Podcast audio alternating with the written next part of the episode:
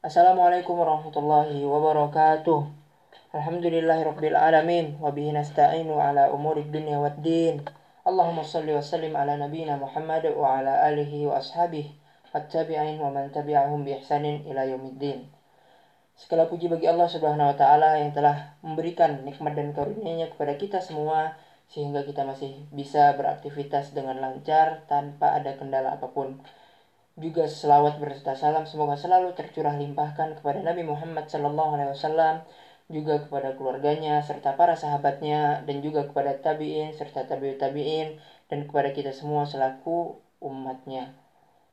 Ya baik teman-teman sekalian bertemu lagi dengan gua nih Alfa Aceh tentunya cuma di Quranic Podcast tempatnya belajar Al-Quran. Gimana nih kabar teman-teman semuanya? Semoga teman-teman semua beserta keluarga berada dalam kondisi yang sehat, aman, sentosa, dan damai. Amin. Dan juga semoga Allah Subhanahu wa Ta'ala selalu memberikan semangat kepada kita dan kekuatan dalam menghadapi wabah ini. Semoga Allah juga mengangkat si corona ini nih dari muka bumi ini secepat mungkin sehingga kita dapat menyambut bulan Ramadan yang ada di depan mata kita dengan hati senang dan keadaan yang sangat siap dalam beramal soleh.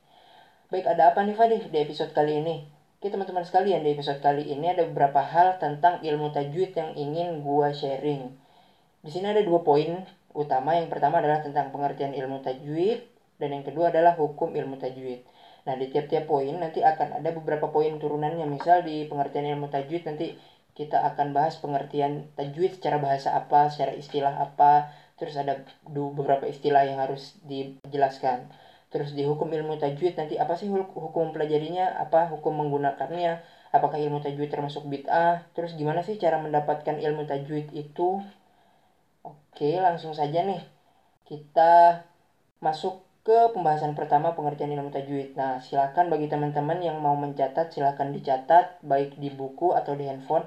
Gue saranin sih dicatat ya walaupun ya mungkin nggak terlalu bermanfaat setidaknya bisa menambah-nambah keilmuan lu tapi kalau mau langsung hafal kayak Imam Syafi'i ya nggak apa-apa. Kalau emang otaknya lancar kayak Imam Syafi'i mau langsung dihafal juga. No problem. Yang penting simak baik-baik semoga bermanfaat. Oke yang pertama langsung saja kita ke pengertian ilmu tajwid. Ilmu tajwid atau tajwid secara bahasa at-tajwid berarti at-tahsin ya. Ini berasal dari kata jawada jawidu yang berartinya adalah membaguskan ya. Jawada yujawidu itu artinya membaguskan. Lu kan pasti pernah dengar uh, kori-kori mujawad gitu ya kayak banyak lah yang terkenal kori-kori mujawad itu kan bagus-bagus tuh suaranya. Nah itu tuh maksudnya jawada yujawidu itu membaguskan. Jadi at-tajwid itu secara bahasa adalah at-tahsin yang artinya membaguskan. Oke, secara istilah apa? Secara istilah adalah disebutkan di kitab Faturabil Bariyah, syarahnya Muqaddimah Jazariyah. Bisa cari di internet banyak PDF-nya Tajwid adalah mengeluarkan setiap huruf dari makhrajnya disertai dengan memenuhi hak-hak huruf dan mustahaknya. Oke, ini ada dua istilah, hak huruf dan mustahak huruf. Kita bahas satu-satu. Hak huruf, apa sifat hak huruf? Oke, hak huruf adalah sifat yang tidak bisa dipisahkan dari huruf tersebut apa pun keadaannya. Dia sifat ini selalu nempel. Kalau di Faturobil Bariyah itu disebutnya sifat zatiyah. Contohnya apa? Sifat syiddah, sifat hamas, sifat isti'la. Nah, lu pasti sebagian pasti pernah dengar uh, istilah-istilah syiddah, hamas, isti'la, istifal. Nah, ini sifat yang selalu ada di setiap huruf sifat ini. Lalu mustahak, apa sifat mustahak? Nah, mustahak ini adalah sifat yang merupakan hasil dari sifat lainnya. Misal, sifat istilah dia menghasilkan tafkhim. Nah, tafkhim ini mustahak. Istilah itu apa? Istilah itu tebal dia. Seperti huruf po, huruf ro. Nah, itu tebal istilah. Nah, mustahaknya apa? Mustahaknya adalah tafkhim. Jadi mustahak itu adalah hasil dari sifat yang lain. Mustahak itu jadi seperti itu. Mustahak adalah sifat yang merupakan hasil dari sifat lainnya. Misal juga dengung atau gunah itu hasil dari nun bertasdid. Jadi dia panjang dua harokat nah itu mustahak namanya. Panjangnya itu jadi mustahak gunahnya itu jadi jadi mustahak. Mat itu jadi mustahak. Ikhfa sifatnya ikhfa. Mustahaknya dengung. Nah itu jadi mustahak. Jadi si dengung itu, si dengung terus panjang itu jadi mustahaknya. Karena mereka hasil dari kalau dengung hasil dari ikhfa atau hasil dari gunah, kalau yang panjang tadi hasil dari mat gitu. Oke, kita lanjut ke poin kedua. Hukum ilmu tajwid. Oke. Pertama kita bahas dulu ilmu tajwid apakah bid'ah atau tidak. Sebagian ada yang ber, ada yang bilang orang-orang ya sebagian orang ya bilang ah apa sih ini ilmu tajwid kan bid'ah dulu kan Rasul nggak ada ilmu tajwid. Nah ini harus dipahami teman-teman sekalian bahwasanya memang benar di zaman Rasul dulu tidak ada ilmu tajwid maksudnya tidak ada ilmu tajwid yang tertulis dalam kitab terpisah gitu. Jadi uh, zaman Rasul dulu itu ilmu tajwid itu langsung dipraktekkan. Hal ini sesuai dengan firman-Nya Allah di surat Muzammil Warattilil Qur'ana tartila. Nah tafsir tartil di sini ada beberapa tafsir. Salah satunya adalah membaca Al-Qur'an dengan tajwid dengan memberikan hak-hak huruf mengeluarkan huruf dari makrojnya nah ini arti dari tartil Sayyidina Ali radhiyallahu anhu berkata bahwasanya makna dari tartil adalah mengeluarkan huruf dari makrotnya serta mengetahui tempat-tempat wakof atau tempat-tempat berhenti. Jadi ilmu tajwid ini bukan suatu yang bid'ah karena memang sudah dipraktekkan dari zaman Rasul SAW. Rasul membaca ke Jibril dulu pakai tajwid. Sahabat-sahabat membaca ke Rasul langsung pakai tajwid. Langsung baca, yang salah langsung dibenerin ke Rasul, yang sudah benar tidak dibenerin lagi, yang sudah mantap dipertahankan. Nah, jadi ilmu tajwid ini sudah ada dari dulu sejak dari awal Quran, Quran ini diturunkan. Udah ada ilmu tajwid. Cuman yang tidak ada apa? Yang tidak ada adalah pembukuannya. Terus berjalan-berjalan ilmu tajwid ini jadi sahabat model belajar tajwid dulu itu adalah langsung baca ke syekh atau ke guru. Langsung baca, set pakai hafalan, langsung baca. Kalau salah ditegur sama gurunya dan dibenarkan. Nah, tentunya baca langsung ke guru ini dengan tartil, yaitu dengan ilmu tajwid yang benar dan mengetahui tempat-tempat wakaf. Oke, siapa sih pertama kali ilmu tajwid ini yang nulis di kitab Faturabil Bariyah ini dikatakan bahwasanya yang pertama kali menulis adalah Abu Muzahim di tahun 325 Hijriah. Nama kitabnya adalah Husnul Ada. Nah, ini beliau pertama kali menulis kitab tajwid secara terpisah.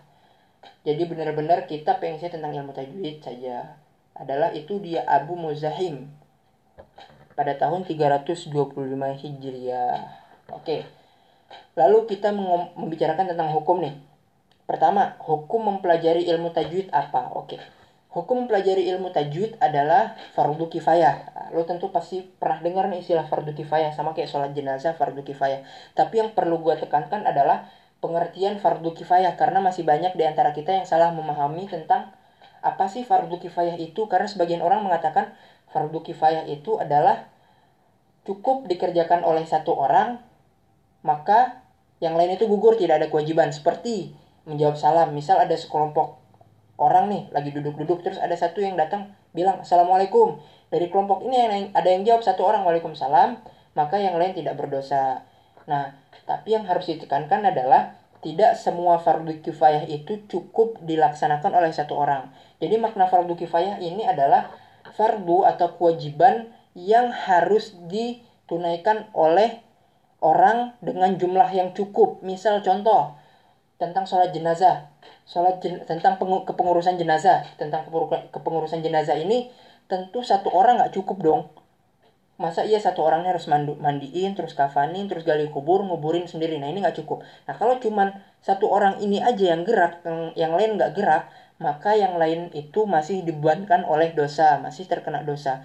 Tapi kalau udah ada empat orang atau lima orang dan ini dirasa cukup untuk mengurus jenazah, maka yang lain gugur. Sama kayak hukum mempelajari ilmu tajwid. Misalkan lu di kamp nih gua nih di kampung gua uh, butuh guru Al-Qur'an. Nggak ada yang belajar nih, cuman gua doang nih yang belajar sendiri. Sedangkan di kampung ini butuh empat orang, tapi yang belajar cuman gue sendiri. Nah, berarti yang lain masih terkena kewajibannya. Sampai datang lagi tiga orang sampai totalnya empat udah cukup empat orang yang belajar ini untuk satu kampung maka yang lain tidak ada kewajiban alias gugur kewajibannya nah itu makna dari fardu kifayah Oke, ini tentang mempelajari ilmu tajwid hukumnya adalah fardu kifayah. Nah, lalu, nah ini yang perlu ditekankan ya, yang perlu ditekankan dan diingat, hukum membaca Al-Quran menggunakan ilmu tajwid alias membaca Al-Quran dengan koidah-koidah tajwid. Hukumnya apa? Nah, hukum membaca Al-Quran dengan menggunakan ilmu tajwid ini adalah wajib atau fardu ain. Ya, jadi nggak boleh lu baca Al-Quran secara sembarangan. Nah, ini harus diperhatikan teman-teman. Karena banyak banyak dari kita sekarang karena umurnya udah tua, malu mempelajari ilmu tajwid dan dia baca Al-Quran salah-salah. Nah, ini bukan hal yang dibenarkan ya. Jadi selagi kita masih bisa belajar ilmu tajwid, selagi kita masih bisa belajar mencari guru yang benar, maka belajar dan carilah guru yang benar sehingga kita tidak dikenai dosa karena membaca Al-Qur'an tidak dengan ilmunya. Tetapi kalau lu udah berusaha untuk belajar, udah nyari guru, tetap saja masih ada kekurangan yaitu nggak masalah. Yang penting kita sudah usaha seperti yang disabdakan oleh Rasul SAW. Barang siapa yang membaca Al-Quran dan dia terbata-bata, maka bagi baginya dua pahala. Dan barang siapa yang membaca Al-Quran dan dia mahir, maka dia bersama para malaikat. Ya, jadi hukum membaca Al-Quran pakai ilmu tajwid ini wajib. Oke, itu harus diingat ingat baik-baik. Oke, gimana sih Fani cara mendapatkan ilmu tajwid? Oke baik teman-teman sekalian cara mendapatkan ilmu tajwid seperti yang disebutkan di kitab Fathul Bil Bariyah. Gue pakai pegangannya ini karena yang gue belajar di kampus pakai kitab ini. Ada dua cara. Yang pertama dengan cara riwayah. Apa sih cara riwayah ini? Cara riwayah ini adalah misal gini. Gue punya guru dan gue langsung baca ke guru. Atau istilahnya kalau di kita itu dibilang arut. Ya itu istilahnya arut. Arut itu apa? Si murid langsung baca ke guru menggunakan hafalan si muridnya nanti si guru atau si syekhnya ini ngebenerin gitu. Jadi langsung talkin langsung ke syekhnya. Kita langsung baca pakai hafalan cet baca. Nanti si syekhnya yang dengar syekhnya yang ngebenerin. Nah sahabat-sahabat dulu zaman Rasulullah SAW cara belajarnya seperti itu. Jadi pakai cara riwayah. Langsung baca ke Rasul yang salah nanti Rasul langsung benarkan. Dan cara kedua adalah secara diroyah. Nah diroyah ini adalah mempelajari secara langsung pakai kitab ditulis dicatat ya langsung belajar di taklim. Nah ini pakai cara diroyah namanya. Oke pembahasan selanjutnya adalah takaluf. Takaluf dalam membaca Al-Quran. Apa sih takaluf? Takaluf itu adalah berlebih-lebihan lebay. Nah di sini dibagi dua pembagian yaitu takaluf atau berlebih-lebihan yang terpuji ya dan yang kedua adalah berlebih-lebihan yang tercela oke kok ada sifat berlebih-lebihan yang terpuji? Iya ada, berlebih-lebihan yang terpuji itu adalah kondisinya seperti ini. Kita baru belajar tahsin atau baru belajar untuk membenarkan bacaan kita biar bisa membaca secara bagus. Nah itu boleh berlebih-lebihan biar apa? Biar membiasakan mulut untuk mengeluarkan huruf-huruf sesuai dengan makhrajnya, sesuai dengan sifat-sifat hurufnya. Ini nggak apa-apa. Di awal-awal pelajaran kita, di awal-awal kita belajar tahsin atau belajar Al-Quran ini, berlebihan itu nggak apa-apa. Ini masuk ke yang terpuji. Tetapi kalau kita udah bagus baca, udah bagus bacaannya, udah bagus makrotnya, terus kita masih berlebihan dalam membaca Al-Quran, maka ini masuk yang tercela. Jadi kalau emang udah bagus, udah nggak usah berlebihan lagi, baca biasa aja sesuai dengan hmm, keadaan gitu. Jangan lebay ya, jangan lebay. Cukup sesuai standar. Yang penting benar bacaannya, makrotnya keluarnya pas sudah nggak usah dilebih-lebihkan dilebih-lebihkan. Kecuali kalau kita masih belajar awal-awal banget belajar terus masih pengucapan hurufnya salah-salah nah ini nggak apa-apa berlebihan.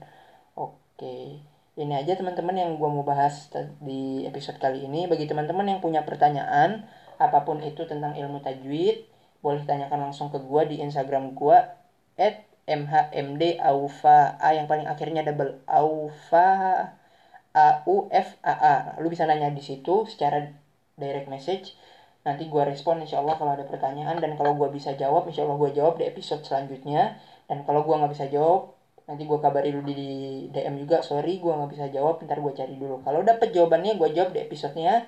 Kalau nggak dapet berarti kita cari bareng-bareng di lain waktu. Ini aja yang bisa gue sampaikan. Mohon maaf apabila banyak kekurangan dan banyak kesalahan. Insya Allah di episode selanjutnya kita akan masuk ke matan Tuhfatul Atfal, pengenalan matan Tuhfatul Atfal. Siapa sih penulisnya, dari mana dia, terus berapa baiknya Tuhfatul Atfal, kapan ditulis, dan kita mungkin kalau ada cukup waktu kita masuk ke mukaddimah matannya dan ke bab nun sakinah.